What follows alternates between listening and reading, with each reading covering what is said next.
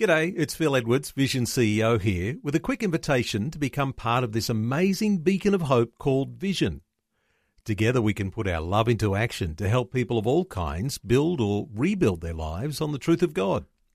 Please consider the part you can play during our upcoming Visionathon appeal, remembering that it's your support that makes Vision possible, including this podcast. 2020, bringing a biblical perspective on life, culture, and current events. Weekdays on UCB's Vision Radio Network. Find out more at vision.org.au. Well, it may seem a little way off to you, but it's drawing closer all the time. The idea that we'll very soon be commemorating a 100 years since Gallipoli, Anzac Day next year. And there are so many different dimensions throughout Australia who are preparing in different ways. There's even been a ballot uh, so that people who wanted to go could actually go. And there are so many people who were disappointed and will miss out. But let's come back to Gallipoli today and talk about Gallipoli in its historical context. I'm back with the author of a book called Gallipoli, The Road to Jerusalem. His name is Kelvin Crombie, joining us again today to talk about the significance of Gallipoli and how important it's been in the shaping of what we see today as the Middle East, not to mention the fact that we've been shaped by Gallipoli here in Australia and in New Zealand. Hello, Kelvin. Welcome back to 2020. Thank you, Neil. Good to be with you again. Kelvin, we've all got our eyes set on this big commemoration that's coming up. It is a time which uh, will be so significant, a milestone, a centenary. Uh, when you think of Gallipoli, you're not necessarily just thinking of a battle lost. Uh, what is the significance to you of Gallipoli? Well, the significance of Gallipoli, Neil, is that it was the end result, you might say, of a long period of history for well over 100 years. A conflict like Gallipoli, even at Gallipoli, was on the cards. It was going to happen ever since Napoleon invaded the region in 1798. And, you know, I won't go into all, all those details now, but when Napoleon invaded the region in that particular year, it was the beginning point of Western involvement in that region. And until that point in time, that region had fallen off the international radar screen.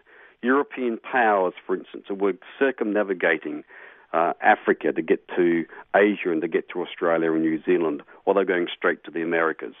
For thousands of years, the region of Gallipoli all the way around to the Suez had been of great geopolitical and economic importance. But it dropped off the screen. When Napoleon invaded that region in 1798, it came back onto the radar screen and has not gone off since.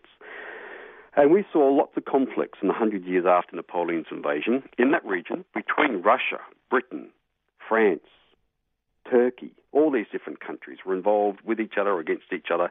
And so at some stage there was going to be a major confrontation, and that happened at Gallipoli. Gallipoli also was the beginning point of a road, and that road then led on down into, or back to Egypt, across the Sinai, into the land of Israel, to Beersheba, the capture of Jerusalem, and the capture of the entire Turkish Empire in Asia, which itself then led or set up, allowed the establishment of independent Arab nations such as Iraq, Syria, Lebanon, Jordan, in time Saudi Arabia, and the Jewish nation of Israel. What you're saying here is that Gallipoli was so important uh, to the shaping of what we see today as the modern day Middle East. It was really the starting point, and Australians were right there on the beaches. That's entirely true. They were there alongside the New Zealanders, the Brits, and, and others, but it was an important part of the bigger picture which ultimately led to the restoration of Israel and the establishment of those other Arab countries. And many people, for instance, don't realize all those Arab countries came into existence uh, in the period of the First World War. It wasn't just the Jewish state that came into existence as a result of the First World War, so did those other nations. If there had been no Gallipoli campaign, and if the Turkish Empire had not been defeated in war by our soldiers, it might have remained, and there would have been no modern day Arab states as they were established afterwards. Kelvin, when we think of Gallipoli, uh, we know the story of what happened uh, on that day in 1915. But we don't always know why we were there and why these things were coming about. What are your thoughts on how we appreciate and understand why we were at Gallipoli? Well, I do think that you're right there. I don't think the average Australian New Zealander thinks much beyond the fact that we were there but I try to focus people upon understanding the bigger picture. I'm not one of those that's terribly interested in what the 4th Battalion did on the 7th of September 1915, for instance. There are those out there that know what the 4th Battalion did, blah, blah, blah. That's of no great significance to me. What I think is important is to understand this bigger picture and to understand how our two nations have been allowed by a sovereign God to be involved in these plans and purposes of him, of his, of God's, for the ultimate establishment of modern day Israel. And so ultimately, in my opinion, it does go back to the plans and purposes of a sovereign God. So I don't like for people just to be immersed in the historical factors without realizing that, hey, this is part of a much, much bigger picture and a much, much bigger plan. Kelvin, when we think of a sovereign God and his plan, for typical Aussies, as you say, uh, who know the details and the facts about our Anzacs arriving on Gallipoli, how much more rich and and deep is it uh, when we appreciate that there is a a hand of God that is directing the pathways of how the whole Middle East uh, interacts together and what He may be doing in the history of the world? Well, you used the word rich there, and that's all I can actually basically say. It allows us to have a much richer understanding and appreciation Otherwise, if we don't do that, what are we looking at? We're looking at a military campaign, and we're actually looking at and focusing in upon death, doom, and destruction. Okay, the three Ds death, doom, and destruction. And we might say, oh, yes, it was good for the formation of Australia, but at the end result, it's death, doom, and destruction, the same as the Western Front. But when you stand back and see it as part of a much bigger picture, you actually begin to see that there was actually some light and some life that came out of it. The light and life being the fact that, despite 1.5 million Christians being uh, killed by the Turkish regime at that time, still, by the defeat of the Turkish Empire, an opportunity was provided for the survival of those minority groups, and particularly for the Jewish people to have their own national home, and an opportunity was given for independent Arab nations to be established. So I think we need to do that. We need to step back from focusing in, in upon death, doom, and destruction and look at this much bigger picture. And besides that, you have to also comprehend that um, the Gallipoli campaign, taken just by itself, and that's all that somebody's focusing in upon, then it, it could grow into an idol in a person's mind, in a person's heart. And that's not going to be constructive and beneficial for anybody. So I think the end result is we have to try to encourage people to stand back and realise this is a much bigger situation than just Australians being at Gallipoli. We're talking with Kelvin Crombie, author and historian, about his new book called Gallipoli, The Road to Jerusalem. Kelvin, stay with us. I've got some more questions for you in just a few moments. And I'm going to ask you, what would it look like if our soldiers had not been there? at Gallipoli on that first Anzac Day, what perhaps would the world look like today? We'll come back and talk some more in just a few moments. We're back with author and historian Kelvin Crombie talking about his book Gallipoli, The Road to Jerusalem. And in light of the fact that we are headed towards an amazing milestone, the 100th anniversary of that landing at Gallipoli. Uh, Kelvin, in the last segment, when we talked about the significance of Gallipoli and the richness that you get when you have an appreciation of a sovereign God, uh, moving around, as it were, something like the pieces on a chessboard. If we were not there in Gallipoli, if Australian troops had not been there, if there had not been a Gallipoli campaign, a Dardanelles campaign, what is it? And I know it's only speculation, but what would the Middle East look like today? Oh, I'm glad you said it's it's speculation because um, most definitely it would not be like it is today. That entire region, of course, is uh, where we fought in 1914 through to 1918 was part of the Turkish Empire. Uh, Turkey was an Islamic empire. The Sultan of Turkey was also the Caliph of Islam. And so, if it had stayed on, well, it would have continued to run that particular way. There could have been some internal um, dissensions, for instance, but uh, in that system, as it was then, there was no room for the minority groups. They were known as dhimmis. D H I M M I is a dhimmi, is a second class citizen, basically, uh, a Jewish person or a Christian person Uh, there was no room at all for any form of equality for them in that particular region. And so you could forget about ever being a possibility of a state called Lebanon, where Christians have uh, an opportunity to rule. And you, you, could forget about there being a Jewish state of Israel, where Jewish people have an opportunity to rule. Uh, both Christians and Jewish people under that system would have been in subjugated positions. Then, on top of that, forget about there being any form of um, Arab nationalist entities, okay, whatever you might want to take from that. But the fact is, is that there was an Arab nationalist movement in the Turkish Empire up until 1914, and the Turks were trying to suppress that as well.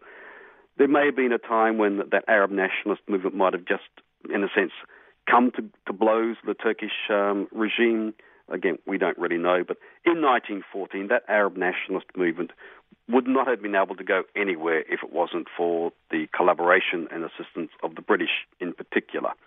Hence, you have the Arab revolt of King Hussein, Emir Hussein, his son Faisal, and Lawrence of Arabia. Well, that could only have actually happened because of the involvement and the encouragement of the British.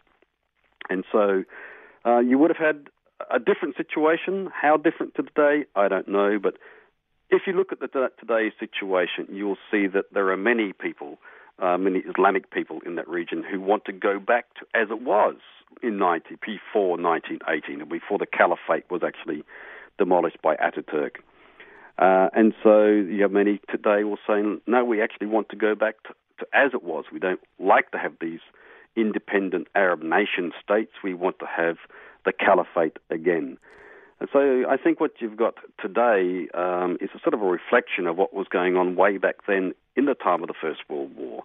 You had people who wanted Arab nationalist entities, and you wanted others who just wanted to remain uh, as part of the Islamic Caliphate. Now, as we see the reformation of what is uh, intended to be a new Islamic Caliphate there in the Middle East, and we see that uh, pre 1915, pre 1917, uh, that was the case that was in the Middle East. Is there a sense in which, if we look at the strategic nature of Gallipoli and our Anzac forces there on the beaches as a part of that beginning of that campaign, the Dardanelles campaign, that really is, you could, from a Western perspective, say this was the beginning of freedom for nations in the Middle East uh, and uh, freedom from the oppression that they were under. Well, I think that's how many people would look upon it. But conversely, if you were um, an Islamic, strong Islamic person then, and if you're a strong person today of an Islamic way of thinking, you would think that our forces there were actually fighting for the beginning of the destruction of the Islamic Caliphate, and they would look upon that negatively. And so you can well imagine that for many people, Jewish people and Christian people who have been released from being under the clutches of Islam instead of having to be second class citizens, and you might think, understand from their perspective, they are happy that they have that freedom. But on the other side, there are many people are saying, uh, no, what those soldiers did was actually opposite to the very nature of what Islam stands for, because Islam is supposed to take control over that region, which they call Dar al Islam. So these soldiers coming from Australia or New Zealand and Britain and France, they were actually doing something which was not right. And so you can almost imagine from the perspective of some that when it comes to the big celebration in Gallipoli, Gallipoli next year, some of those people might say, what are we doing allowing these people to come here? Um, they're coming to celebrate or to remember an event which was the beginning point of the destruction of the caliphate. Well, we all look at history in different ways. Uh, we do have our own slant on it when it comes to a Western look at history, and then there's an Eastern look at history as uh, your uh, uh, highlighting for us. And uh, I guess uh, it's interesting and very important to actually have some of the facts of history so that you can uh, make a appropriate assessment as to where you might stand in all of that. But let me encourage uh, listeners to get a hold of Kelvin's latest book. It's called Gallipoli: The Road to Jerusalem. Kelvin Crombie is an author and historian. You can get some more details about the Road to Jerusalem, Gallipoli, the Road to Jerusalem at www.heritageresources.com.au. You can also get a hold of Gallipoli, the Road to Jerusalem from ucbdirect.com.au. Kelvin, great insights as always, and uh, certainly appreciate you taking time to talk to us today on 2020. Neil, thank you very much. But I do want to highlight to people don't just take what I've said at face value. Please go and check out all this all this particular stuff and become familiar with the information yourselves to make your own uh, perspectives and decisions accordingly. Like what you've just heard? There's more great podcasts, or you can listen to us live at vision.org.au. And remember, Vision is listener supported. Your donation of any amount will help us continue connecting faith to life. Learn more or donate today at vision.org.au.